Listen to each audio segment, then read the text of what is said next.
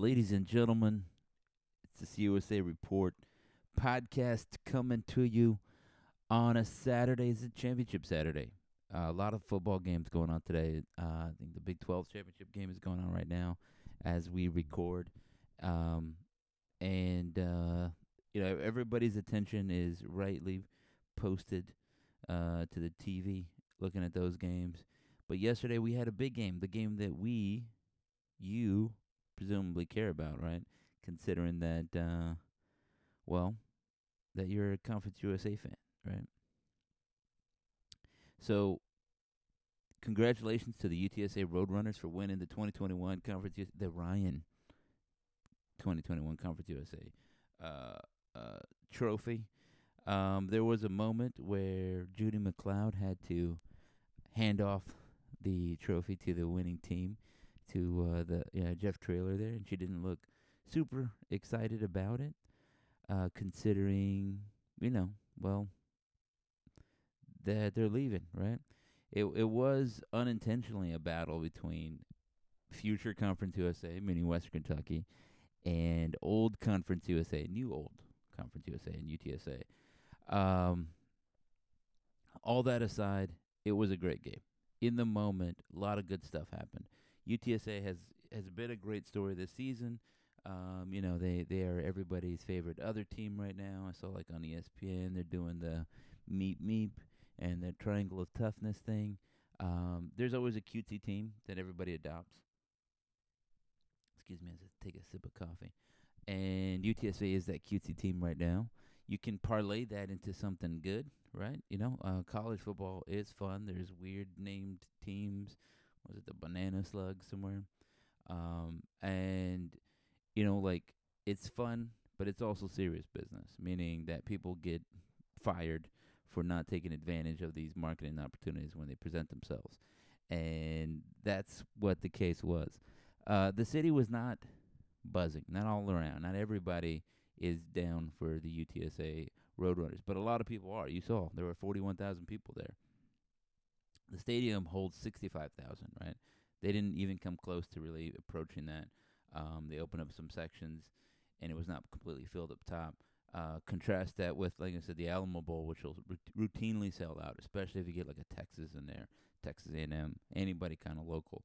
I've been to a handful of Alamo Bowls, even Nebraska and Michigan State way back in the day, and those are packed, right? You get 65,000 on the regular. When the Big 12 championship game was played there way back when, it would sell out pretty easily. So that gives you a sense of how much, how popular it was. It was the third largest crowd in Conference USA football championship history, right? Which is great. UTSA was the third largest crowd in program history. It surpassed the 35,000 regular season total that was there for UAB. Now, that was a little artificially limited because all the seats sold were on the lower level. They block off the very top, the 300 level. This time they opened just a few sections and got some people in there. And, like I said, I mentioned on the site that we had I saw some walk-ups when I was picking up the credentials on Thursday. Good times. There was a good tailgating crowd considering that it's a Friday and that, the game was kind of early, relatively early, 6 p.m. Good crowd. People came in somewhere around the first quarter. Again, that's to be expected. There were some press box dudes. I didn't get their names, but they were kind of talking and saying, hey, is it rush hour? Yes, it is rush hour at 6 p.m., even on Friday. As it was, incredible game. The story was Bailey Zappe versus, the really good UTSA squad that beat him earlier. Zappe threw 59 times for 36 completions, 577 yards, 4 scores, 2 interceptions. One interception was really his fault, and that was a terrible throw. The second one was a heave into, a desperation toss-up. It counts against him, but, it also wasn't really indicative of his play. The high level, what happened in this game? UTSA scored pretty much whenever they wanted, 7 touchdowns, including 4 straight to start the game. And I thought that was key for a lot of reasons. But they did get slowed late, just slowed, not stopped, I wouldn't say. But they got enough stops of Bailey Zappe and Western Kentucky to win the game, right? The final score was an 8-point difference, but at one point this game was 42-13. You know, it was blowout time. Full credit to Western Kentucky for coming back, and I saw a few Western Kentucky fans leaving, kind of talking about the game afterwards, in and around, and you know they were lamenting the fact that you know that all the missed opportunities. So we'll get into those, right? I'll talk about what happened and kind of give you, you know, our impressions of the game. It was a fuller press box. You know, a lot of Western Kentucky people there. Local media, a lot of local media. Some of the, like, say, the local paper had the columnist guy and the local, you know, the beat writer. It you know, commensurate with the quality and the importance of this game, right? So, what do we have? Start of the game, Bailey Zappe takes his team. Scores an they drive and get a 60-yard pass to Mitchell Tinsley. They were targeting. It looked like that out there. I never got a clear answer on whether or not they were looking at Tariq Woolen, who was just back from injury, or they just liked their matchup with Tinsley on anybody. Tinsley had a hell of a game, you know, all things considered. 9 catches, 173 yards for him, and 2 scores, including that 60-yard bomb. He did get missed a couple times. He got... You know, of his 9 catches, he was targeted 17 times. So there was a lot of meat left on the bone, and full credit to UTSA's defense for making it tough. They challenged him. They were step for step. Even when they got beat, they were forcing Bailey Zappe to put it in a window. He didn't always do that, you know, but he did it enough that, you know, he made it tough. And Tariq will end up getting ejected from the game late. And that did have a little bit of an effect on the game, but by then he kind of knew what was going to happen. And UTSA was playing like in a prevent defense, so they didn't really press anything. So I don't know that really changed the game. But if you talk to a Western Kentucky person, they will say a couple things. One, drop passes, miscues caused the mistake, and they're right. The number one was to start the second drive. So Western Kentucky goes down and score. UTSA. Basically walks down the field, right? And Frank Harris gets a nice little run. For a touchdown. He had a really good game. 11 carries, 81 yards, 1 score, 218 yards passing, 2 touchdowns. Really good game from Frank Harris.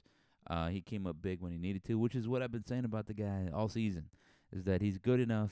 That you know, whatever you want to say about him, his ability to throw the ball, he's loose with it, maybe doesn't make the best decision, his throwing form is weird, whatever. When it's time to make a play and you need a guy to make a play, he will be that guy and he will make said play. So UTSA drives down, gets an easy score. You know, it portended a long night for Western Kentucky. What was it, like 7 plays, 75 drive yards? It was just kind of 1-for-1. Western Kentucky gets the ball, and they drive right down the field, 6 plays, 51 yards, and they get a field goal. But a couple things happen on that drive. One, was it Cofield? Adam Cofield bobbled the ball. He was wide open. It was a little slot route, little slot go.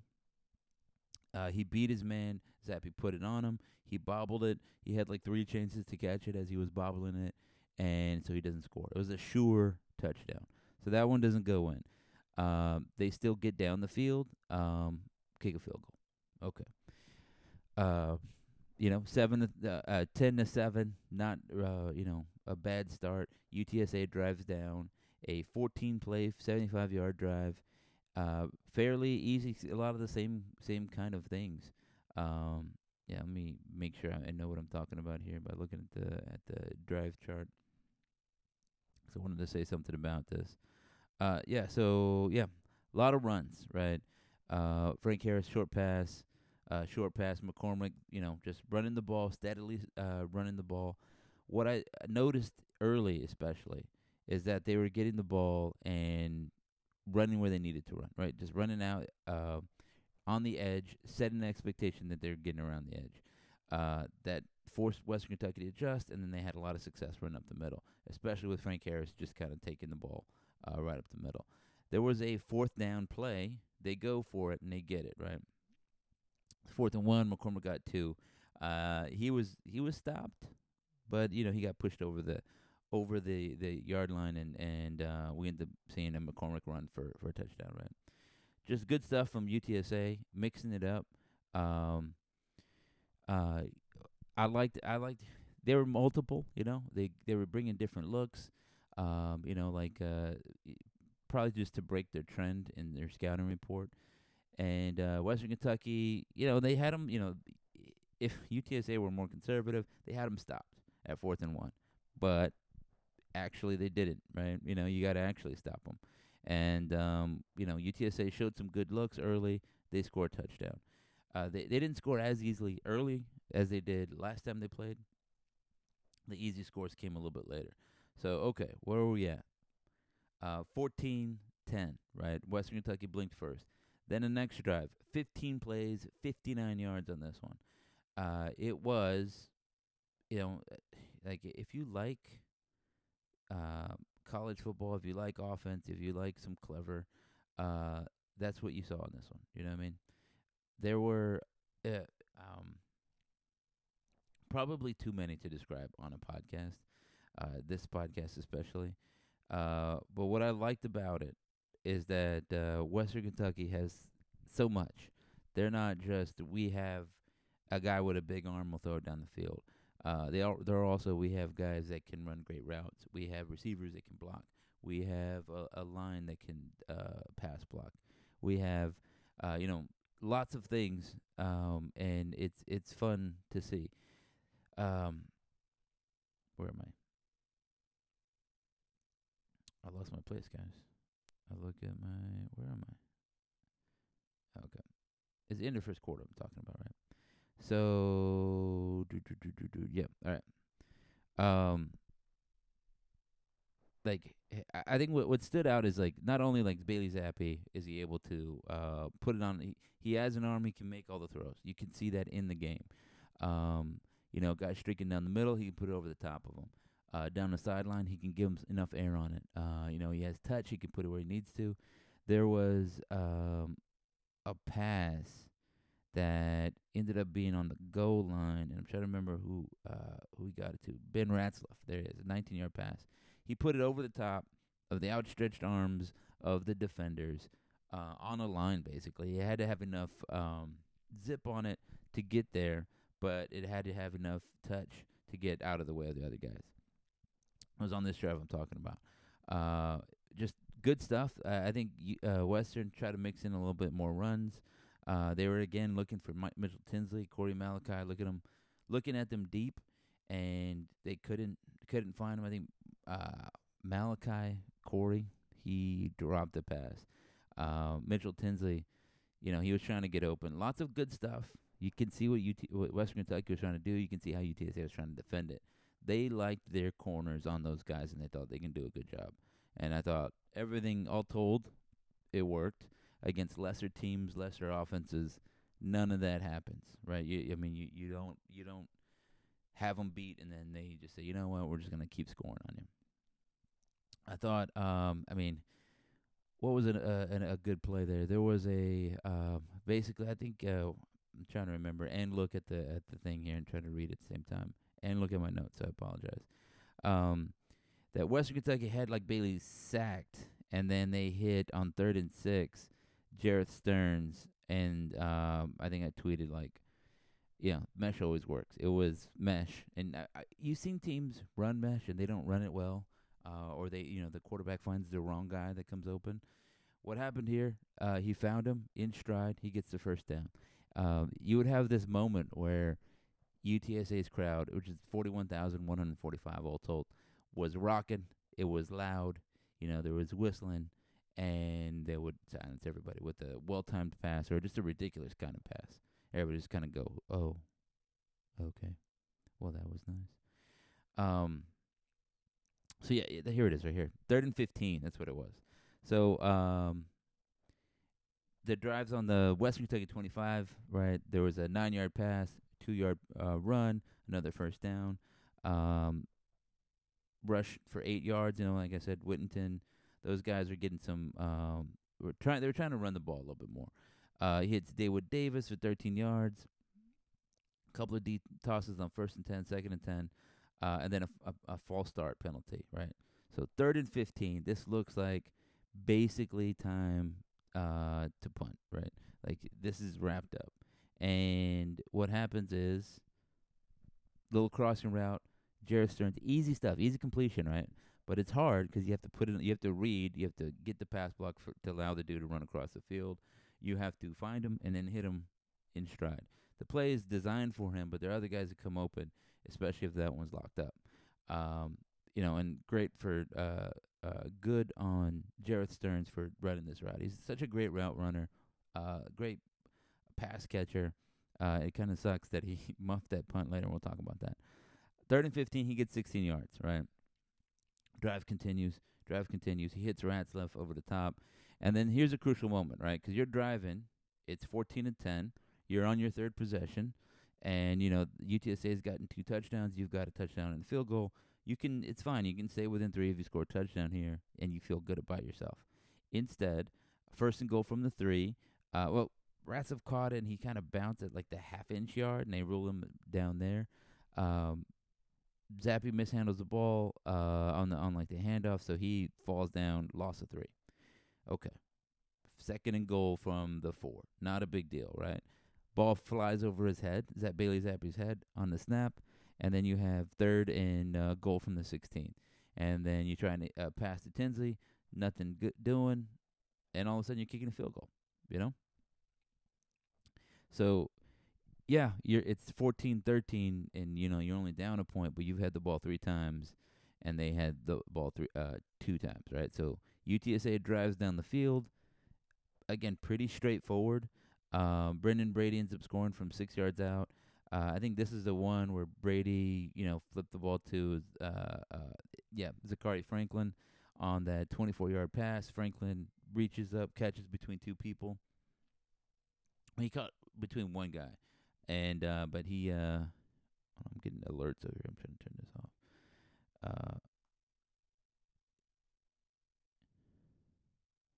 Here we go. What's important about this drive is that Western Kentucky had UTSA on 3rd and 5, and Frank Harris found Sincere McCormick for 21 yards, and he nearly broke it, right? And then there was another 3rd and 4, and Sincere McCormick ran for 7. For a 1st down. It started to look like Western didn't really have the answers. And, I mean, you know, 3rd and 5, 3rd and 4, those are not dangerous positions. You can still run pretty much your whole offense. And UTSA felt like they could do anything. Obviously, they ran the ball. That 2nd and 4 pass was Brendan Brady throwing it to Zakhari Franklin, 24 yards. That was huge because it might have been incomplete, right? I think that's what Western Kentucky was saying. The dude was waving his hands. They didn't review it. Ultimately, you could see it was pretty clear on the replays, but from my vantage, it was on the far side of the field. It was not as clear. So 3 possessions, 3 touchdowns for UTSA. 3 possessions, 1 score, 2 field goals for Western Kentucky. That's the first big mistake, right? You're not keeping pace. And like I say, UTSA ends up scoring 4 touchdowns straight. All right, Western gets the ball back here. And this is another huge moment, right? And talking about miscues, 1, we have the drop pass earlier. 2nd was the bad snap. This is the 3rd one. Zappe hits Kyle Rubichow 38 yards down the sideline. This is, again, what I said was ridiculous, that UTSA's home crowd is rocking. Everybody feels really good. Like, we're about to whoop them. First play, 38 yards. Field is flipped. And you're saying, okay, well, all right, I guess we're going to have to defend this team. How do we defend them? You can see kind of like that nervousness, especially around the people around the press box there. The press box at the Alamo Dome is about like club level, unlike, say, you know, like, say, the New Orleans Bowl, where it's like way in the sky, or I think at like Jerry World, where you're like far over in the left corner. Anyway, a false start by Western Kentucky. Zappe throws it deep to Tinsley, incomplete. Then a sack. This is where Clarence Hicks, and I think this one was his 9th sack of the season, set the all-time record at UTSA on this one. Big play. It's at the 42-yard line, and, you know, like, he just flies around the end, wraps him up, gets the sack in midfield, poses. The crowd's going crazy. All that nervousness that I mentioned was gone because they're like, you can feel the relief. That's 2nd and 15. So 3rd and 23, UTSA has 3 deep safeties. They just bail. You know, Zappe hits Cofield for 15 yards, and it's 4th and 8, right? And they decide, let's kick a field goal. Brayden Narveson, he can make this. It had the distance wide left, I think, on this one, yeah. And we have our first real blink. The other ones are maybe, you know, minor blinks, mini blinks. This is a real win for UTSA. You know, no points on this possession. And I think you can question. You can maybe say, hey, why don't we try to score? Why don't we try to get 8 yards? I mean, you know, we have the best passer in the nation right now, the best offense in the nation. We can get 8 yards, can't we? Or is it just like, you know what, it's early in the game, let's just get some points. I can understand the logic. I can also understand going for it. And I think missing it at that point is maybe as depressing as not getting the 4th and 8. As it is, like I said, you've blinked, and now where you were a possession away, right, you know, 2 scores away, 1 possession, right, 8 points away, you're now immediately down big. This is where first play, Sincere McCormick breaks out for 65 yards. He turned on the jets on this one. He only had 60 yards last week against North Texas, 65 yards on this one run. I think this is his second of the day. And already you can feel the crowd rocking. You know, Western Kentucky gets the ball. And whereas instead, previously you're like, well, you know, they don't necessarily need a score. You know, they just kind of need a stop here. Now you're like, you know, if they don't score a touchdown here, it's over? Question mark, right? So this is the second huge mistake, right? All right, let's recap them again. Drop pass was a sure touchdown. Ball snapped over the head. Missed field goal. Third one's coming up. 65-yard kick. Beanie Bishop returns it 48 yards to the Western 48. Great field position. And again, this is the same thing, right? The crowd rocking, and they're like, oh, man, we got to defend this team from the 48. What a great field position. The ball snapped over Zappe's head. I think they call it fumble by team, right? It was like a 13-yard loss, right? So you start 1st and 10 from the 48. Now it's 2nd and 33 from the 25. 10-yard pass to Sterns, 12-yard pass to Sterns, and all of that. Those are first down. That's first down yardage, right? You gain 22 yards, and you know what? It's still 4th and 11. So that's just such a huge mistake, right? You lose such big, I said 13, you lost 23 yards. Such big yardage there that you essentially gave this position away just on that one play. And it's 4th and 11. You have to punt. 4th and 11 from the 47. You basically just got back to the line of scrimmage, right, the original. You punt. And, I mean, it sure feels like there's enough time for UTSA to drive here and maybe score again. And, you know, they don't. This is you know, like where Western Kentucky's defense stepped up, and it was a longest drive, like 5 minutes left. I think they got it. I'm trying to remember here. They got it somewhere around the 6-minute mark, right? So you think we get a quick stop and we get the ball back, we can do something, right? Maybe. 6 minutes, 46 seconds on the clock. UTSA says, let's just run the ball again. We gave it to Sincere McCormick. He ran 65. This time he gets 9. He gets 14, and then you know, Harris hits. I think it's Franklin. They're driving. You go from the UTSA 15 all the way to midfield. There was a flag here and there. I think there was like on 3rd and 3. There was a pass interference by Zakhari Franklin. I think it was this drive that Frank Harris was just completely owning the play, right?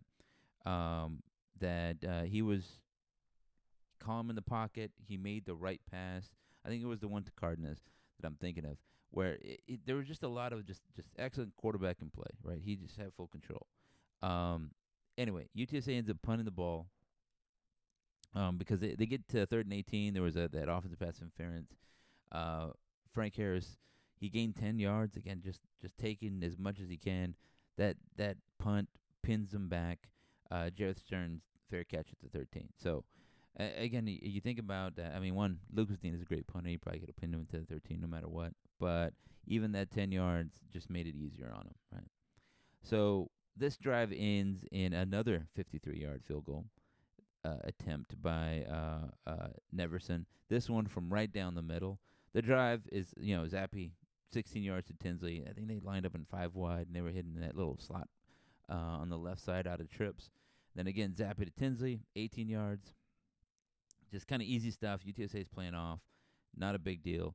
Zappe hits Cofield for 14. They're moving, but the clock is ticking. They got it with a minute left, and I think at this time, I forget it what where the time was, but they basically had nothing left, right? Zappe run up the middle on like 2nd and 10, spiked the ball, 7 seconds left. You need to kick a field goal, but he misses it wide right, right? Third, absolutely huge mistake. So two possessions, good drives in both of them, missed field goals, sandwich a bad snap. They got you no points. Just absolute horrible opportunities missed for Western Kentucky. They only get 3 points in the quarter. 96 total yards. UTSA scores 14, including on that one play drive. Your halftime score 28-13. And I think if you are at this point, I was writing about it, you felt okay. I saw some Western Kentucky fans saying, you know what, this is going to be fine.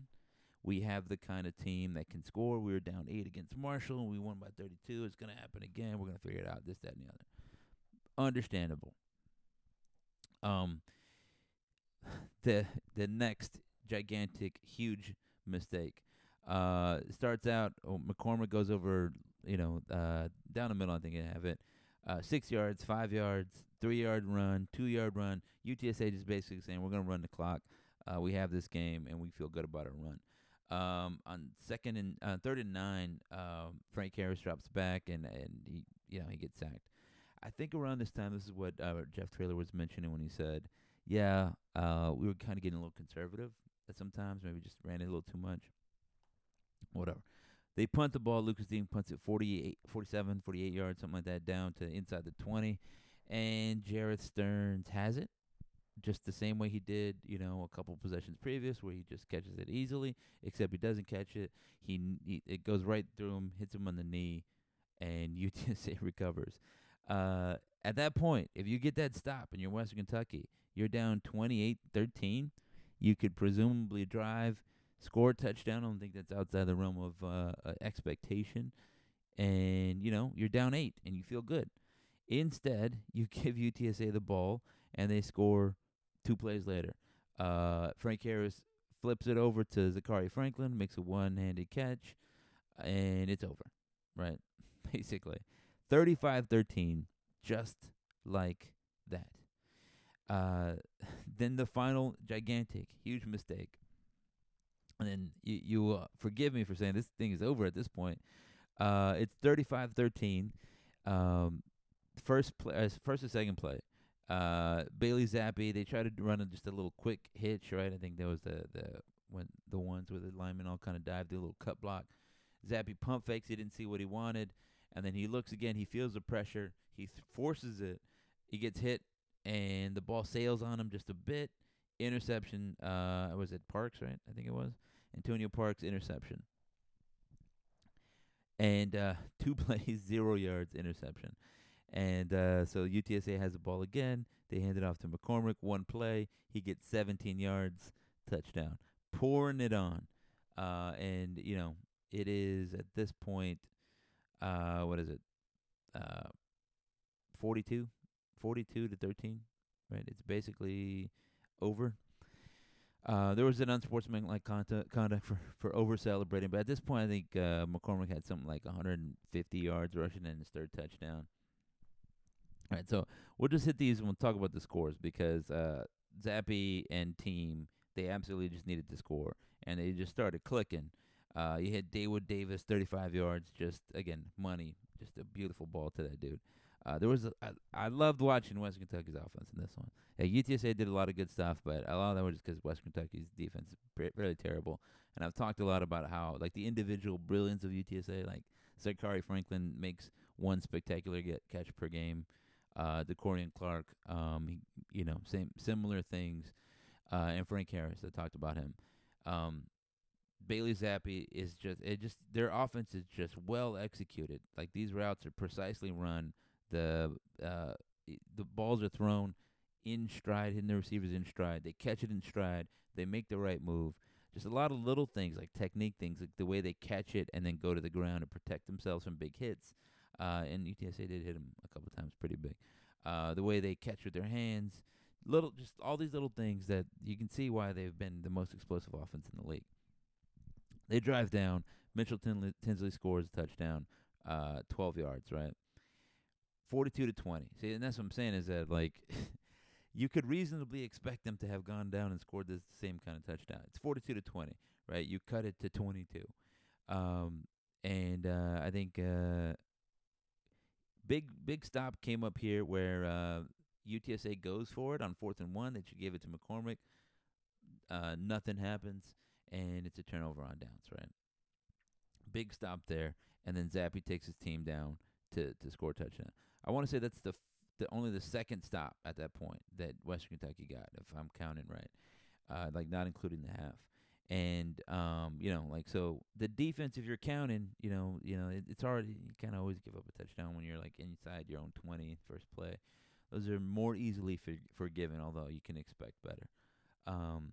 But they got two stops, right? They forced the punt, and they got this one right here. So for the fans who are like, well, the defense needed to step up, and I thought they played better. They did. Second half, they were much better.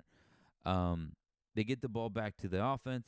Zappe ends up taking his team down for and hitting Jerreth Sterns for a 13-yard slant.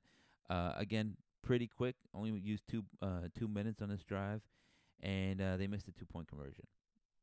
I think Bajan, the tight end, this is like a second drop pass. One was like on the first play to start the game. This one, the second one. I hit him in the hands. Coach always said if it hits you in the hands, you should have caught it. 42-26, right? Still pretty much blowout territory. If you're UTSA, just run the ball, right? You're pounding the ball. You're doing good. A lot of passing. I think 1st and 10, Frank Harris threw the ball 9 yards. And great, it's 9 yards. He goes out of bounds, though. Gave it to McCormick. Just a lot of Frank Harris type plays, and I don't absolutely hate them. They got some first downs. They were moving the ball. They got to the fourth quarter. You still have your big lead, and then they line up 4th and 11 to 29. I think a 3rd and 15. I'm trying to figure how they got to this point because they converted on 3rd and 10. They got a 2-yard run. Oh, Frank Harris gets sacked for 5 yards, right? And then so 3rd and 15, they just run the ball. And so they line up. Hunter Duplessis lines up for a 46-yard field goal right down the middle, and it goes wide right also. Crowd kind of groans a little bit. But you use 5 minutes in this drive, 14 plays. Overall good drive, right, especially given the lead. You're up 42-26. You can take all the time in the world. What's crazy, 5 plays later, whatever it was, I think they ruled them down. I'm kind of reading my notes ahead, sorry. Quick pass to Sterns, 50 yards down the field. Another quick pass to Whittington, 7 yards. 13-yard pass to Mitchell Tinsley. He caught a slant. He, powered his way into the end zone, basically. But they said, no, after review, you got to do it again. Handed off to Robichaux, touchdown, Western Kentucky. And it's now, they did a two-point conversion. This two-point conversion was beautiful. They run the little, I can't even think of the name of the play anymore. Your outside receiver runs a little short route, little slant. Inside receiver runs a corner, right? It's a two-man read, and they throw it over the top. He kind of pump fakes and places it over the top.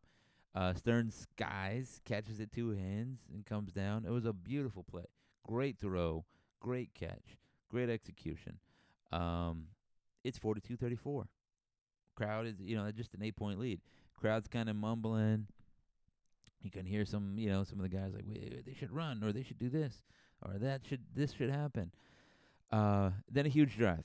This was a mistake by the defense, I thought. They played really well, but this crucial mistake is not necessarily what cost them, but then, it used up a big chance. 3rd and 9 from the 43. Frank Harris throws to De'Corian Clark, 6 yards out of bounds. Sets up 4th and 3. You can punt. Full credit to Jeff Traylor here saying 4th and 3.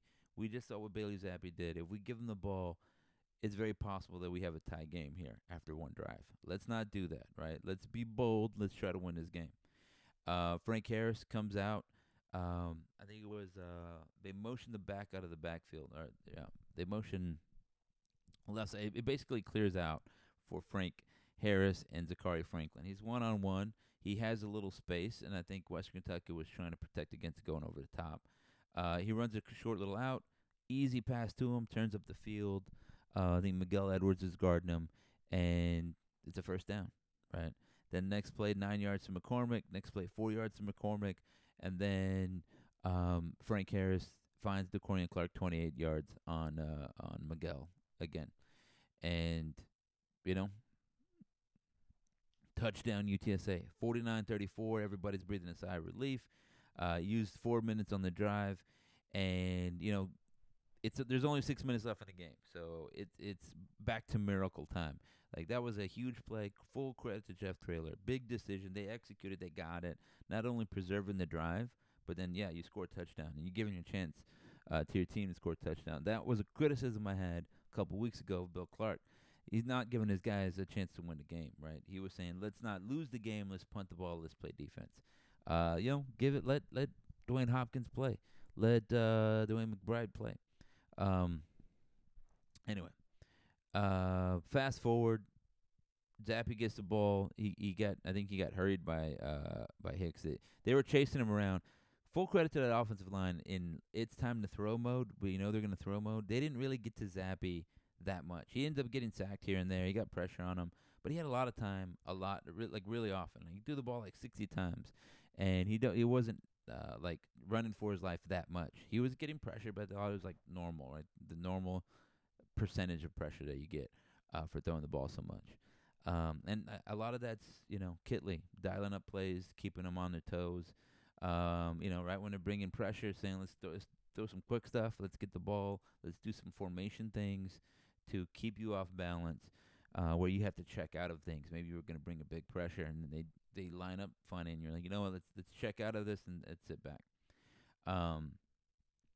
So 4th and 11, there's an offside penalty, and that sets up fourth and 6, right? It kind of starts out bad. 8 yards to Jerreth Sterns, just like that. And again, the crowd just kind of settles down. That in another game where there wasn't so much offense would be a gigantic play, like 4th and 6, what a play! But they made it routine. Like I mentioned, the other one, 3rd and 15, you get 16 yards. 4th and 6, and they get 8 yards. Again, it makes you wonder about that 4th and 8. They kick the field goal on because you're like, we can kind of just get these yards so easily. What happens next? 10 yards to Sterns again a couple plays later. Timeout UTSA. Bailey Zappe hits Sterns again for another first down. Just this is where Sterns started turning it up. And, you know, do I have the... Let me grab his full stats right now because I don't have them in front of me. 10 grabs, 179 yards, 2 scores for him to complete this game. And he caught a 34-yard pass. Again, just hitting him over the top, just beautiful stuff. They find ways to find your vulnerable areas. They really like threatening you down the sideline, one-on-one, going over the top, and being very vertical that way. And so then you're like, let's get a couple safeties out of here and give them help over the top. And they say, fine, we're gonna hit you down the middle, where you are vulnerable. And that's what they did. Just good stuff all around. Just a lot of great offensive stuff from Western Kentucky. I am a fan of everybody over there. 34 yards to Sterns, touchdown. They kick the extra point, 49-41. That ends up being our final score. 2 minutes used, 9 plays, 72 yards. And, you know, this is basically the game right here, right? And like I said, that was huge. You still have some time. I think at this point, it still had 3 timeouts, right? First down for UTSA, 4 yards to McCormick. Second down, 2 yards to McCormick. 3rd and 4. They throw deep, offside on the defense. It was just so ridiculous, so terrible. I know what they were trying to do. They were trying to beat the snap, but you had 3rd and 4. You know, UTSA hadn't quite done a lot in the second half compared to their first, and you could reasonably expect that you're going to get the ball in good position with a lot of time left because UTSA started like 3 minutes, 50 seconds, whatever it was, If you had 2 minutes, a minute and a half, you could reasonably expect to go to the field, especially with three timeouts. 3rd and 4, you go offside. 1st down, UTSA. McCormick runs up the middle for 9 yards. That's another terrible situation that basically sets it up like you're definitely going to get a 1st down. Except there's a false start, right? Frank Harris rushes for 9 yards. But then there was a penalty on Joshua Cephas, okay? You can't just quite win the game, I think Traylor said here. But Western Kentucky wasn't really helping things. Because I think he ended up getting mostly the 1st down. He had more yards. Cephas didn't really hold that much. It was very questionable. 2nd and 7. Timeout, Western Kentucky. McCormick runs up for 2 yards. 3rd and 5. McCormick rushes for 3 yards. I hated this play here. It was like a toss play. Then he loses 3 yards. I don't know what they're thinking there. Just line up, run up the middle. If you want to get it on the edge, get Frank Harris, right? Like put him in a bind. Do a little run pass option or something. Don't do this. Toss plays almost never work unless you really know what you're doing. And I don't really like this one, especially at this point in time, because Western Kentucky is gonna be overly aggressive on anything, right? Especially any toss. So 3rd and 5, you get negative 3 yards. You punt, and it's basically it right now. Sets up the final drama. Zappe has the ball from the 22 with a minute left, no timeouts. In Conference USA, we've seen this before, right? We saw 2 weeks ago, Frank Harris basically did the same thing to UAB. Like in 2017, Mason Fine did this to UTSA. There's a history of this kind of thing, right? And you get Zappe with the ball moving down the field. UAB defended Kid Stockstill in a similar situation in 2018, right? This is, it's a big play. Western Kentucky needed 2 scores, but 1 drive, right? 1st play, 7 yards to Daewood Davis. Next play, huge Clarence Hicks gets a sack for 5 yards, and the clock is ticking, tick, tick, tick, tick, tick. And that was Hicks' 10th of the season, set a program record. That set up 4th and 8. It's basically over, except they hit Adam Cofield for 19 yards. Clock pauses. Drop by Tinsley. Not super important, except that it ate up a lot of time. You're at the 43-yard line. They throw it to Cofield for 10 yards, 1st down, and then a timeout, UTSA. Not a whole lot of time left. Zappe throws it deep, incomplete. There was time left. There was like 7 seconds left at this moment. It was basically over. The ball bounced, and the clock operator was real aggressive with the clock in this one. They put some more time on the clock. Put another second. Bailey throws the ball. Interception. Game over. That sack was huge. But they popped up and completed a 19-yard pass immediately after that. I thought that was incredible. It's one of those kinds of things that not everybody can do. And I think it's just indicative of how good of an offense they were. If there were another minute on this clock, I think they'd drive down, they score. And, I think they get the 2-point conversion. It was that kind of game. We were, seconds away from possibly the biggest comeback in Conference USA history is just 10 points. Shout out to Jordan Stepp, Conference USA Director of Communications, for giving me those numbers. He looked back through all of them. I was like, hey, what was the biggest one? UAB came back against Middle Tennessee. They were down 13-3 early. I was there. I forgot that. I didn't remember that. I knew for whatever reason that it was 10 points, but I couldn't remember which teams. And the other one was Tech and Marshall in 2014. This was a great game. Like I said, I think it was great for the city of San Antonio. It was great for UTSA, the program. Then they won a lot of fans. They're going to be in a great place, especially moving forward. If they can keep it up, right? There's a very real possibility that Jeff Traylor cannot keep it up next season because they're not going to have Frank Harris, Sincere McCormick, a lot of those guys. College football is like that. Same thing for Western, but Western has shown that they can do this, right? This is their 3rd championship game appearance in 7 years in Conference USA, and I think that they were able to gain some of their identity. They were a high-scoring team or one of the high-scoring teams in the league both times they won, right? And, they would routinely put up big yardage. It was notable that Zappe passed Dowdy, and I think he passed Mike White up too. In yards and stuff. He's like third highest all time single season record. Incredible season for Zappe. And the thing is, if you can keep Kitley, then you could reasonably expect it's very easy to recruit when you've already done it. You've already done great things, right? Your recruiting pitch, my favorite recruiting pitch that I've heard is Mike Leach calling up Gardner Minshew and saying, "Hey, do you want to lead the nation in passing?" And he's like, "Yes, sure." You can call and say that, but if you're like Army, they're like, "Sure, buddy." If you're Bailey Zappe, Bailey Zappe's coach, and Kitley, and you're calling up a high school prospect or a transfer or somebody, and you say, "You know what? I coached up Bailey Zappe, and I think you have some of the things that he could do, and I want you to come do it over here at Western Kentucky, and let's go win a championship, and let's set some records." You're gonna say, "Sure, that sounds great," and so I think that puts you in a great position. Shout out to Tyson Helton for not having a gigantic ego. He had an offensive background.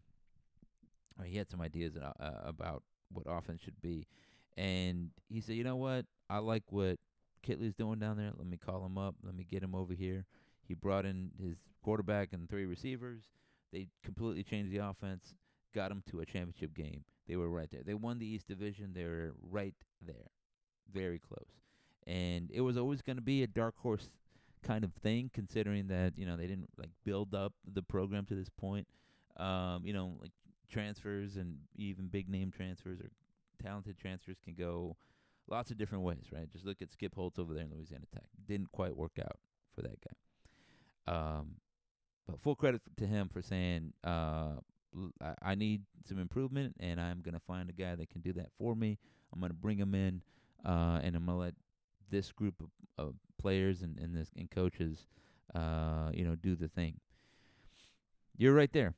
Excellent season, excellent game, a lot of entertainment. This is ultimately an entertainment deal. I was entertained as I was covering it and trying to report it to you and give you some context for it. I did hear some of the local people whispering, and I saw it in one of the reports. And I talked to the Independence guy. He says they're going to play BYU. So it's looking like UTSA, BYU, and the Independence Bowl. All these things are going to be decided after today's championship game. So for Conference USA, the brief moment where we were in a conundrum about who was going where, it looks like everybody's going to be able to get to a bowl. Hawaii has their special bowl. Hawaii, they added a bowl so Hawaii can go to their bowl.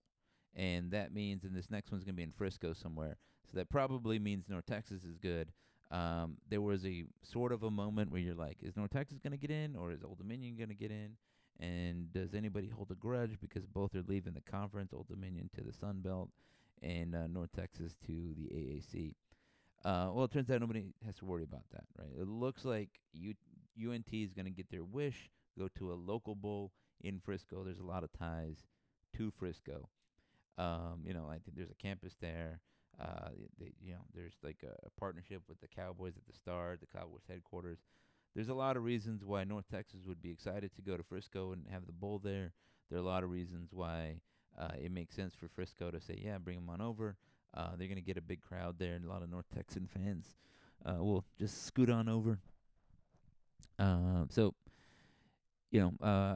Bahamas Bowl's already going to pick, they already picked. Middle Tennessee, just good stuff all around. Conference USA had a sort of a rough season. Last year, this year, they didn't win any of the bowl games. It was really down.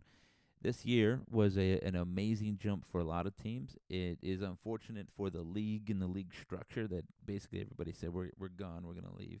But you can see why for a lot of reasons, right? UTSA felt, UTSA, North Texas, various teams felt like they were not all moving in the same direction. And they saw the whole thing as an opportunity. I mean, in San Antonio, there were some things written about, the TV deals. We're not able to see UTSA. They're 11. Why can't we see them locally? What's the deal? Why do we have this weird situation? And some people were asking about the deal forged long ago. I understand the logic that the people that are making decisions for Conference USA made, like the deals, the television deals they tried to get.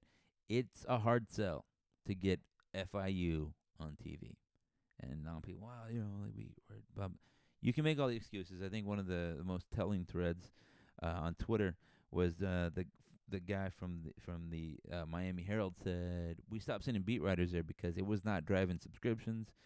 Nobody's going to the game, so it's not like, man, everybody's here, we should cover it as a paper because we, you know, it's obviously important to the community. It's like nobody cared. Like, so it's not like coverage wasn't there, so therefore whatever. Like, we were sending somebody, but nobody's buying the paper because we were sending a beat guy there. You know, I tweeted about this. It was shocking to me how sparsely populated the 2018 game was for you know, Middle Tennessee. You had Rick Stockstill's kid there hosting the championship game, very winnable game. You just beat this team the week previous, and, you know, it was like maybe 50-50, but it really looked like UAB fans outnumbered them. Yeah, it was a little bit of a rainy day, but, I mean, come on, it's a championship game. And, you know, I think as successful as, like, Western Kentucky has been, I think the coaches there, you know, at least in football, right, Brom left, they've kind of seen that maybe there's a limit to the support that you're going to get, especially in football. You know, that the national recognition is not going to be there necessarily. And you compare that, like, the teams that they've had and the recognition they've got versus UTSA. You know, you win a lot of games, yeah, but there was always that potential. I remember 10 years ago when UTSA started that everybody was saying, it could be this, it could be 35, it could be 40, it could be 60, 50,000 people in, you know, the Alamo Dome because you have that capacity. In the lean years, it does suck, right? You're packing maybe 16,000 people, maybe, in the Alamo Dome. That doesn't really work well. But when it's working, it looks great. It looked great for the league. You know, you're watching on TV. I watched a little bit and recorded it and watching a little bit on TV to get a sense of what it looked like on the broadcast. That looked like a real college football game, right? It looked like stuff's happening there. You can see people saying, I want to be a part of that. I want to go to a Conference USA school so we can play them. Or I want to go to UTSA so I can be a part of that every week. That's the kind of thing that's good for the league. I don't know that's being fully taken advantage of, and I don't know that they could anymore now that the, you know, UTSA is leaving. You can't really build a marketing campaign saying Conference USA where we get this many people, because now Conference USA is going to be Jacksonville State, right? So tough position, you know. But I think for the teams leaving, let's just go down the list in the West, right? UTSA, obviously you feel good. You won the championship, you won the league. UAB, you know, UAB gets to say, hey, next year they're gonna come here. You got a really good team coming to Birmingham to come play. We got a new stadium. Let's fill it like the way they did. Birmingham is very similar. It's basically San Antonio, just in Alabama, for a lot of reasons. And you know, I think you can make that same sell, right? Let's get really good. Let's get exciting. Let's get local guys so that way we can build local ties, and then we can have, you know, a capacity crowd for our stuff. You know, going forward, like North Texas, right? North Texas, the stadium capacity is only 30,000 or whatever it was. But when it's packed, it's super loud, right? And they had 3,000, whatever it was, for the Louisiana Tech game. For those teams, like you got Tulsa coming. They usually come to Dallas-Fort Worth. There's a ton of UTEP fans that are in the area, and they make it over there. I think they're obviously not going to be in the AAC, but what I'm getting at is that, like, Dallas-Fort Worth is packed with people. It's a travel hub. It's easy to get people to that area to go fill it up. And that's one reason why, like, North Texas is very excited about the future there, because they have access to those kinds of things, right? It's easy for UTSA to come up and support their program and, you know, have a big game in Denton. And it's easy for North Texas fans to go down to San Antonio and do a similar thing. I don't think that either team has been very good when it's been the other way, right? It's like one team has been bad when they played in San Antonio every time. You know, or I don't know that you were getting at going to Ruston. It's harder to get to Ruston. You can drive there or whatever like that, but you can fly into Alabama, up to Birmingham. You can like Tulsa's a relatively easy trip up. It's I think it's like 9 hours from San Antonio if you drive. Not terrible. And you know, you're going through some major hubs. You're driving through civilization, unlike driving to El Paso. And then you got Houston, right? Houston's huge. I don't know if Rice is ever going to get the kind of attention that they want to get. You know, the only time they fill out their stadium is when they play like a Houston, and you know that doesn't quite work out. But even Houston, right? The Cougars, they have to get like an Oklahoma. They don't play at TDCU Stadium or whatever it is. Anyway, they're going to the Big 12, whatever. My point in all this is that you can see, well, maybe like a UTSA, North Texas, this that, and the other. They say, look, maybe Western Kentucky is great, Middle's great, but they don't really align with us, like in a football culture kind of way. That they're not really doing the same kind of things that we are doing or want to play the game the way we want to play. And similar with like FAU, everybody makes fun of them for their attendance, but I mean, if you ever been to the beach, and you're at the beach, I don't know why you'd want to leave the beach. You can see similar things like FIU, they have that sort of setup where you're like, well, we're like in a city, we're part of the city's program, no investment there. That's the real kicker. That UTSA is over here getting businesses to invest $100,000 to get students in the stadium, and FIU doesn't have pads for their guys. Not really the same game. In those situations, you can see where like Marshall's kind of peeved. They're like, we tried, we don't have the same kind of resources, but we have a lot of history, a lot of culture, and that means something. That's important too. I don't disagree. I didn't make these decisions. I'm just trying to understand them.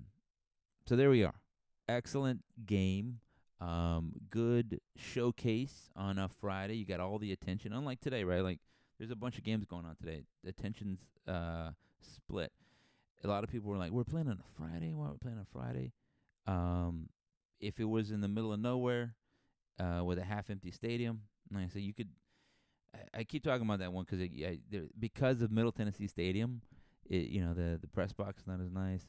The what is it called? The camera one. The I can't even think of the name. The camera that flies over the stadium, right? The guys that controlled it were like right next to me talking, and you can hear them talking to each other, and they're like, "Look, there's nobody in the stands. I guess we're not gonna do any crowd shots. Let's try to find something interesting to look at with this thing." Versus the Alamo Dome, where it was set up because they do it for the Alamo Bowl, this, that, and the other. It was easy. There was enthusiasm. The crowd was live. Good stuff all around. It helps them put on a great show, and then that great show means that they will want to put on more shows. They want more of it, right? People watch. Everybody's entertained. Everybody can make some money, and it's good for everybody. That's why you do it on Friday. You put on a great show where everybody's watching. And I thought, like I said, for UTSA, they came out the biggest winners. Second biggest is Western Kentucky. Bailey Zappe specifically, I think everybody got to see his quality. Definitely like Kitley, he's going to get some shine. Coaches knew what was up with that guy, but I think he's getting a little extra now. Same thing, Tyson Helton. I think he's going to get a little attention. And, good stuff for the league, even though it might only last 2 years or whatever it is. Ladies and gentlemen, this has been the CUSA Report podcast. We're done. We'll get into basketball. I had some basketball notes right now, but I'm not going to talk about it right now. Like I said, suffice it to say that Louisiana Tech looks real good. North Texas had a big game today. I forget against who, and then they canceled it, so they're playing like LSU Shreveport or something like that. Who else did I see today? I saw like UTEP was playing somebody. I don't know. I haven't been able to keep up with everybody as well as I want. We'll get into that. We'll do a deep dive. We'll watch a lot of games, and we'll talk about it. And then we'll be in Frisco for that game. That should be a fun one. But until then, I hope you enjoyed your football season. The next big event is recruiting. Everybody's going to try to get a little bit better.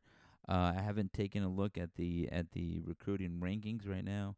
Everything changes. I think there have been more transfers in the portal in history. This time, something like I don't remember the number right now, but it's a ton. And we'll see where your program figures to be.